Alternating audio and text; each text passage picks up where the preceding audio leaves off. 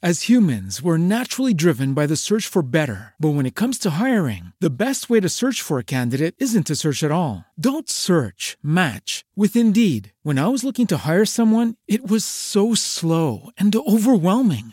I wish I had used Indeed. If you need to hire, you need Indeed. Indeed is your matching and hiring platform with over 350 million global monthly visitors, according to Indeed data, and a matching engine that helps you find quality candidates fast. Ditch the busy work. Use Indeed for scheduling, screening, and messaging so you can connect with candidates faster. And Indeed doesn't just help you hire faster. 93% of employers agree Indeed delivers the highest quality matches compared to other job sites, according to a recent Indeed survey. And listeners of this show will get a $75 sponsored job credit to get your jobs more visibility at Indeed.com slash podcast. That's Indeed.com slash podcast. Terms and conditions apply. Hello and welcome to episode 119 of the UK True Crime Weekly podcast. I'm Adam. I've been a bit unwell recently, so the voice is a touch husky this week. Today's story features, amongst other things, the power of online relationships and very, very dark, almost unbelievable fantasies becoming reality. But firstly, a warning to you that in today's disturbing case from the southwest of England, there are children involved so do please be aware of this content. Before we begin, a huge thank you to all my supporters on Patreon, but especially this week's bumper batch of new supporters. That's Rob McDonnell, Olivia Bentley, Matt Clements, Helga Dowling, Carol Wood, Rebecca Stratton, Christine Matthews, Gavin King, Kathy Fiddler Davidson, Zoe, and Kai Michael Popper. I do so appreciate your support. Thank you so much and enjoy the 25 bonus episodes and other exclusive content. Let's quickly set some context for today's story to see what music we were listening to in September 2006. Another favourite artist of the show, the Trouser Snake, topped the UK charts with Sexy Back, holding off Hips Don't Lie by Shakira, featuring Wyclef Jean. In the US, Fergie was top of the pile with London Bridge, and in the Australian album charts, top album this year was James Blunt with Back to Bedlam. Okay, so I'm not so keen on the music, but I like the guy, especially on Twitter, where his put downs to criticism are sublime. Maybe if I ever get a negative review for this podcast, I can aspire to that level of response. I know, I know. As if I'd give, as if I'd ever be given a negative review. What a ridiculous thought. In the news this month, New Moon, the second book in Stephenie Meyer's Twilight saga, was published for young adults, and of course, those adults who like children's stories. Sacha Baron Cohen's film Borat premiered at the Toronto Film Festival. I found it funny, did you? Protesters rioted at the building of the Hungarian TV in Budapest, Hungary, one day after an audio tape was made public in which the Prime Minister admitted that he and his party lied during the 2006 general elections. Politicians lying? Gosh, how outrageous. It must just be a Hungarian thing, huh? This was the month that television presenter Richard Hammond suffered a serious brain injury when he crashed a jet powered car whilst filming for Top Gear, and a Royal Air Force Nimrod crashed in Afghanistan. 14 personnel were killed in Britain's worst single military loss since the Falklands War. It was the 5th of June 2009 when IT consultant Norman Ahmed went to his office in Trafford Park, Greater Manchester, to check his emails. His business partner, Colin Blanchard, was away in Dubai on business. But seeing that Colin had left his Gmail account open, Norman had a quick look to see what he was up to. He didn't quite trust his partner, and he half expected to see details of private business deals but he was astonished to see pictures of a number of children being sexually abused, plus disturbing images of a naked and sexually aroused Blanchard. A shocked Norman immediately dialed 999 in a daze. The day afterwards, his business partner, the shaven headed, middle aged Colin Blanchard, entered the arrivals hall at Manchester Airport. He walked with a swagger, but this was abruptly halted when detectives intercepted him and escorted him to nearby Altrincham police station, where his iPhone and laptop were taken for examination. Andrew Edwards, an IT technician at the Greater Manchester Police's High Tech Crime Unit, which was based in a small room at the headquarters known as The Cave, got a call on Saturday morning. Operation Morley would be his first major assignment. Blanchard had just been arrested, and Andrew's objective was clear to find whatever he could on any of the devices owned by Blanchard. He headed for Blanchard's home in the suburbs of Manchester. A black Volvo remained parked on the driveway, but there was nobody in, as Blanchard's wife Anne, when told of what was happening for her husband, she collapsed, and she was being cared for elsewhere, along with their young daughter. Inside the house was immaculate, and working with detectives, Andrew Edwards listed the items recovered. A Nintendo gaming machine, a Sony PSP, an Acer laptop, two pen drives, a Hewlett Packard laptop, two external hard drives, three memory cards, an Apple computer, a Netgear disk drive, and a Nokia N70 mobile phone. Then there was the iPhone seized that morning at the airport. It was so new that Andrew Edwards did not immediately know how to crack it.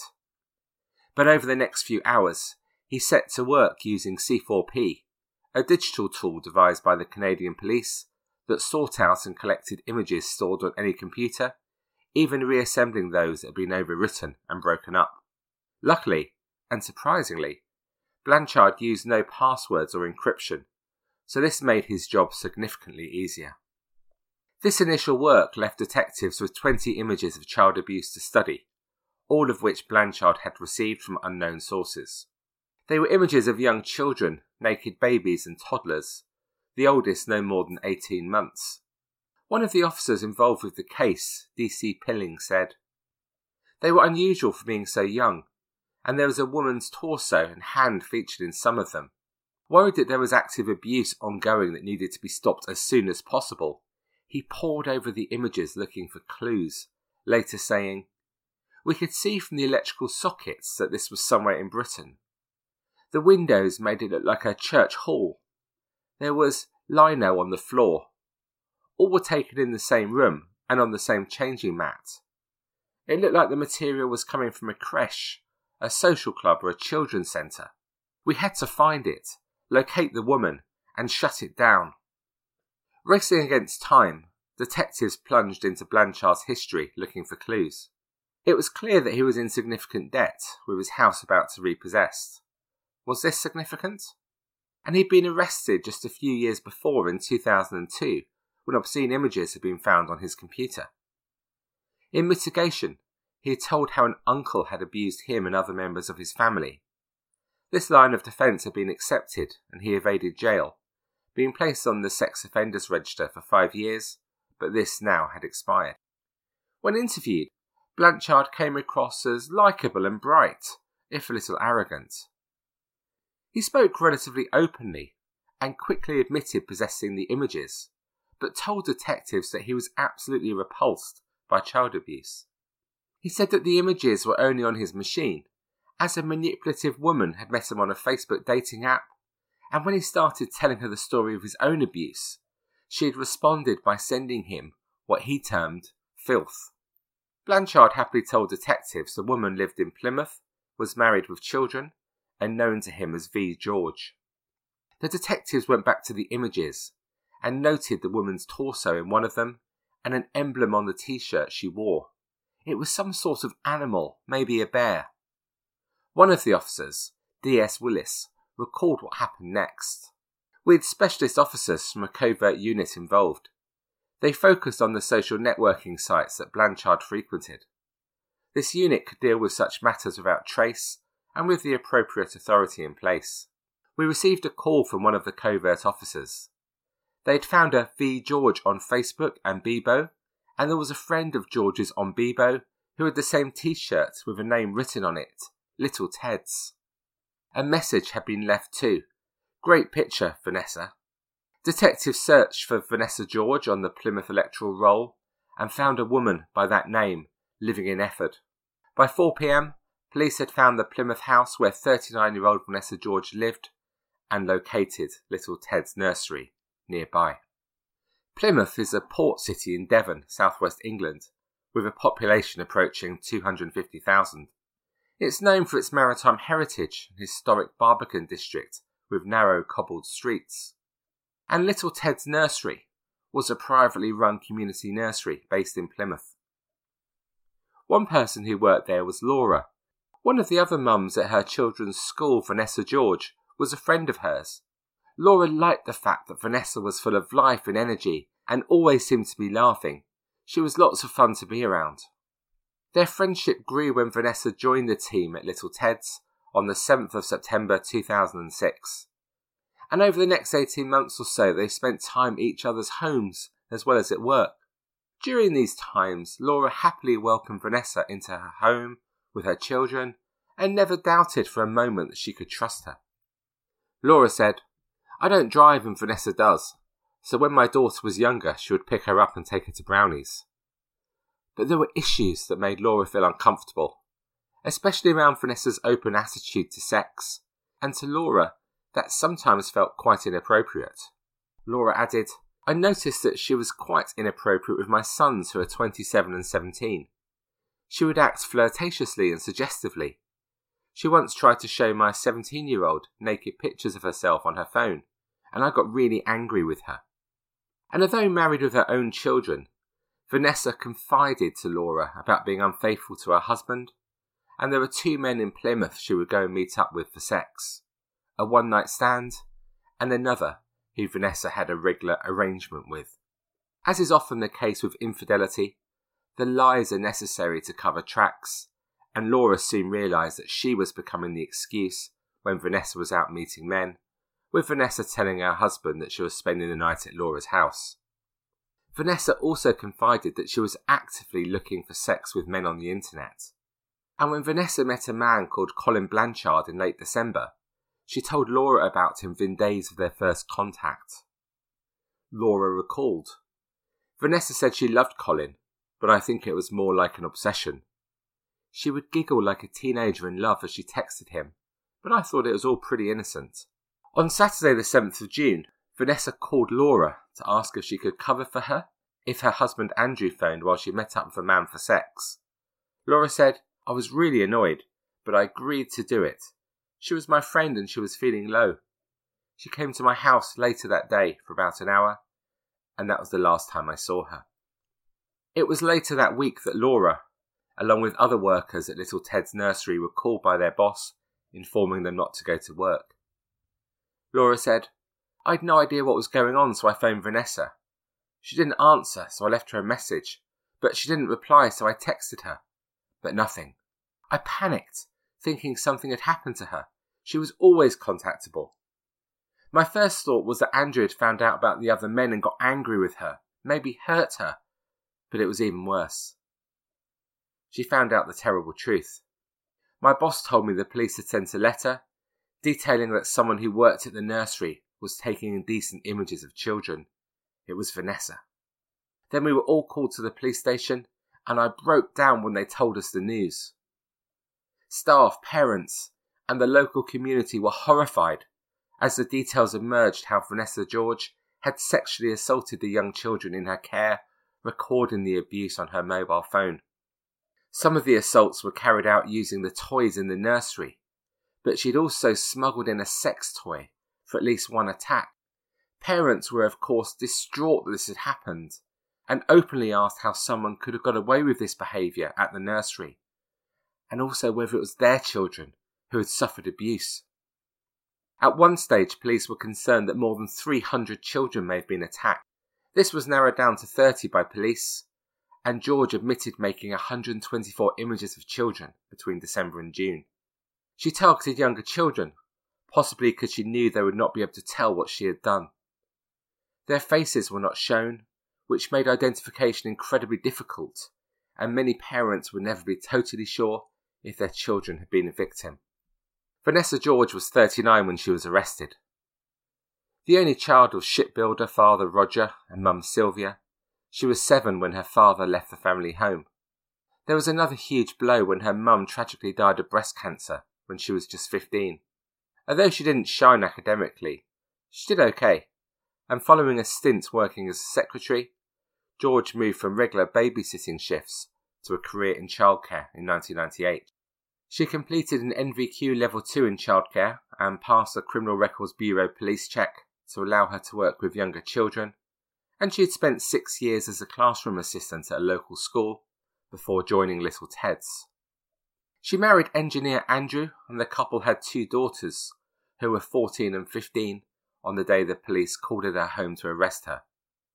Like all couples, yep, even that one on Facebook, you know, who lives the perfect life, they had their ups and downs, but seemed to live a quiet and straightforward life in a three bedroom semi in a quiet suburb of Plymouth. Little Ted's was convenient, as it was just a few minutes from her home, and when she took the job there, it was a very popular appointment. Friendly and outgoing, the parents loved her almost as much as the children. But as Vanessa George became increasingly frustrated and disillusioned with her marriage, her time on the internet began to play a major role in her life.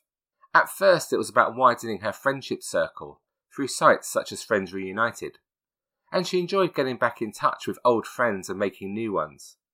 She even signed up to a Facebook campaign group against child abuse. But she soon realised that the internet was a good way to find men to alleviate her boredom, and she relished the excitement this brought to her mundane life. She had previously cheated on her husband with his best friend, and from late 2008, her focus was all about finding men. And it was around this time that colleagues at Little Ted's noticed a significant shift in her behaviour, with one saying that, from then on, she always seems to be on the internet and chasing men. Like we've heard with her friend Laura, she had no qualms in sharing her exploits. Two examples are when staff heard that George had offered a man sex doing her car MOT, and that she'd also had sex on the nearby moors for money. She began to show images of adult pornography that were stored on her phone to other members of staff. Some found it funny and were intrigued by her exploits. Others were embarrassed, some were concerned, but they did not take action. After all, what harm was she doing? A later serious case review, ah, how we love those reviews on this podcast, said the following her position of power within the staff group was such that although staff became increasingly concerned about her crude language, discussion of extramarital relationships, and showing indecent images of adults on her phone, they felt they were unable to challenge her. So, what happened online to cause Vanessa George to sexually abuse children in her care? It all started with meeting Colin Blanchard. Married for 16 years, on the surface he appeared to have a very comfortable life living in a large detached house overlooking open fields in the northwest of England near Rochdale, close to some very good saunas, I understand. His image was important to him, and he even had palm trees craned into the garden and hired Aston Martin on the drive to impress his neighbours. This boasting was a feature of his life, and he was very quick to talk about a non existent private jet, which he claimed he used to transport players from Liverpool Football Club. He also said he made movies and had millions of pounds stashed away in Dubai. But people weren't convinced, and he was widely known as Billy Bullshit by his neighbours. Police later described him as a Walter Mitty character, a Dale boy who had eye-watering debts when he was arrested. He owed £8,000 in electricity bills alone. He met Vanessa George online around the end of 2008, and they quickly developed a close, deeply disturbing relationship in some way, and police never quite got to the bottom of how. They realised they shared a fascination with dark sexual fantasies and child abuse. And George's job worryingly meant that she had access to very young children. It was after meeting Blanchard that she began to spend time alone with the children at Little Ted's, sometimes when she changed their nappies. This, it transpired, was when she carried out the attacks, with her back to other staff. George claimed that using the main nappy changing area in full view of the staff, hurt her back. George would send the sickening images of children onto Blanchard. Combined with this, the pair would also swap sexual images of themselves and share dark, graphic fantasies. Their communication steadily grew, and between December 2008 and her arrest in June 2009, there were over 10,000 contacts by phone, text, email, and MSN. George was not the only woman who Blanchard was talking with at this time. In around September 2008, he began an internet relationship with another woman, Angela Allen.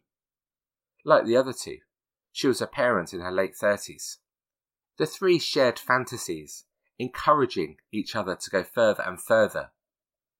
Blanchard told both women that he loved them, and they both said they loved him too. And Allen was almost the most graphic of the three. A policeman later described her as a sinister and evil woman. She talked about rape and sex with animals, and after her later inevitable arrest, she showed no emotion for what she had done. The usual pattern of behaviour was for George to send images of children she had assaulted to Blanchard, who would forward the images on to Allen. But George also communicated directly with Allen. It wasn't Blanchard pulling all the strings, the three of them were equally involved. For example, on the 7th of March 2009, Allen sent Blanchard photographs of her abusing a child. Blanchard then forwarded some of these images to George in Plymouth. She soon responded, sending five images she had taken at Little Ted's directly to Allen on the 19th of May. By the end of that month, with both women vying for Blanchard's attention, Allen asked Blanchard if he wanted to join her in hurting a child, making an infant scream.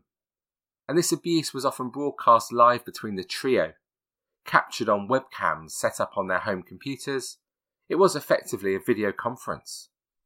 The Daily Telegraph newspaper published details of some of the conversations to give an idea of the levels of depravity, which I will share here. The most chilling of these were for them to abduct and murder a child, or for Blanchard to assault an infant so violently that he or she would die. Would you do it for me? George asked Blanchard.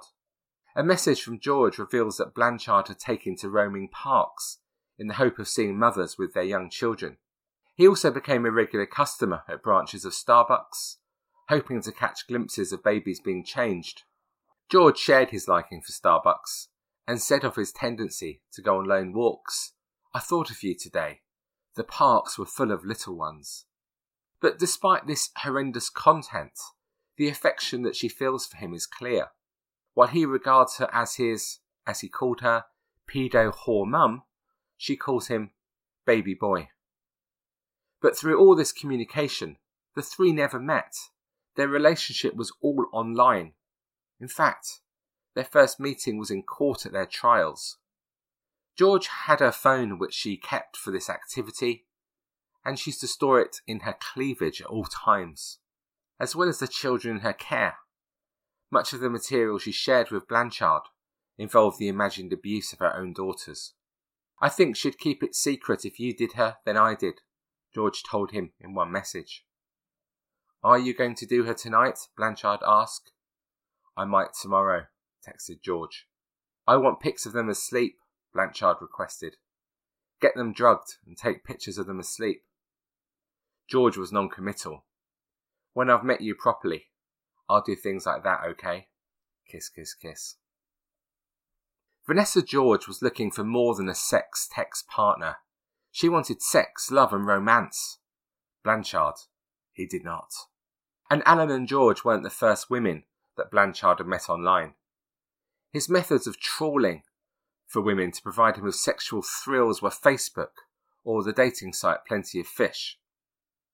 As you can imagine, most of the women he contacted quickly stopped the chat when Blanchard moved the conversation towards child abuse. But Blanchard was manipulative, and especially by talking about the abuse he'd suffered as a child, he managed to entice two other vulnerable women into his web. One was 43 year old Tracy Dawber, who invited him to her home in Merseyside, saying, I've got something for you.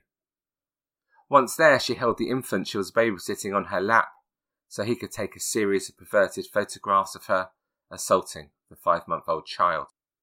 Another was 40 year old Tracy Lyons, a mum of nine from Portsmouth, who was also a nursery worker and abused a young child, sharing the images with Blanchard. Of these women, Dawber was the only one with whom he had a physical relationship, which lasted for about a year.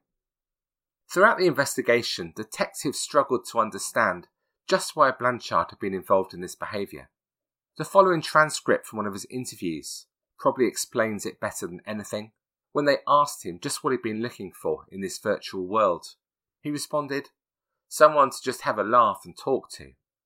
And detectives asked, So did you enjoy the sexual side of it? To which he responded as follows Part of it, yeah. I'm not going to say that I didn't like it and that. But yeah, it was two adults having fun, you know. There was nothing untoward about it, you know. It was just sort of online friends. I know it sounds a very, very sort of 21st century thing and all, but it was just, you're not there, you're not sitting in front of them. Do you know what I mean? You can switch it off, and you know, standby friends. I suppose you'd call it really. You can put them on standby, and six months down the line, you can talk to them again. How you been? Blah, blah, blah. There was no relationship there, if you understand what I mean. You can switch on, do what you want to do, say what you want to say, and just turn off again. With Vanessa George and Colin Blanchard in custody, detectives quickly tracked down Angela Allen. The 39 year old was a single mum who had previously worked as a sex worker and had a conviction for dishonesty. Her house, next to an industrial estate, was devoid of any furniture apart from a computer and next to no food in the cupboards. As the detective had feared, Allen had already tried to erase her hard drive by dragging it into the trash, but IT technician Andrew Edwards easily recovered damning material. In December 2009, following her trial at Bristol Crown Court, Vanessa George was sentenced to seven years in prison. In all, she admitted to a total of seven sexual assaults of young children and six counts of distributing and making indecent pictures of children. In mitigation, advocate Nicholas Gerasimidis said George had become caught up in the false hope that Blanchard would rescue her from her marriage. He said that George had lost everything because of her actions. He said she had lost her family. Her daughters are estranged from her and are likely to remain estranged. She has, in reality, no support from anyone, he told the court. An outburst from the public gallery followed his next observation that it would take a long time to rebuild her life. To a further outburst from the public gallery, he announced, For what it is worth, she offers her sincere and unremitting apology to the parents of the children she has hurt. She is genuinely remorseful. In sentencing, Mr. Justice Royce said that George's voracious sexual appetite had plumbed new depths of depravity. When Blanchard asked her to take photographs, there should have been a short, robust Anglo Saxon answer to his request. Instead, he said, George chose a darker path. And make no mistake, it was your choice. He said that George appeared to revel in sick sexual talk about what she did to her victims. Her messages to Blanchard were stomach churning, he said. He noted how she would take about eight photos a week, adding, This was not one isolated incident committed on the spur of the moment. This was wicked, cold, calculated, repeated offending, which for any decent person defies belief. Mr. Justice Royce said the damage George did was extensive, causing the closure of the nursery and 20 staff to lose their jobs. As to her supposed cooperation in naming her victims, he said it was not a mitigating factor, adding, It is what anyone with a drop of decency would have done at an early stage, certainly if there was any genuine remorse. A further problem here is that you've led such a double life that no one knows whether they can trust a word you say. Parents have to live with the memory of you coming out of a smile on your face to hand them back their child, when in fact you may have been doing unspeakable things to that child. And when you may well have been thinking about sending the disgusting images you had stored on your phone to your partner in this paedophile venture in Manchester. He read from a psychiatric report which stated that George derived emotional gratification in a perverse and destructive way. While he noted her clean record, he also took into account the appalling, repetitive, and escalating nature of the offending. Finally, he emphasised how the minimum term of seven years was not the length of George's incarceration. He said, If the parole board is not satisfied it is safe for you to be released, then you will spend the rest of your days in prison. Some may say that will be too harsh. Many, and I suspect everyone so deeply affected by your dreadful deeds, will say that would not be a day too long and is no more than you deserve. In a rare and final response to the judge's words, Vanessa George meekly nodded in agreement. Angela Allen, who sat beside George throughout, was also handed an indeterminate sentence with a minimum of five years after pleading guilty to four child sex assaults and one count of distributing an indecent image. Colin Blanchard admitted taking indecent photographs of children, distribution of an indecent image, and sexual assault of a child under the age of 13. He had previously admitted 19 other sex abuse charges. He was also given an indeterminate sentence, but must serve at least nine years and will not be released until he was no longer considered a risk to the public. And what about the other two women?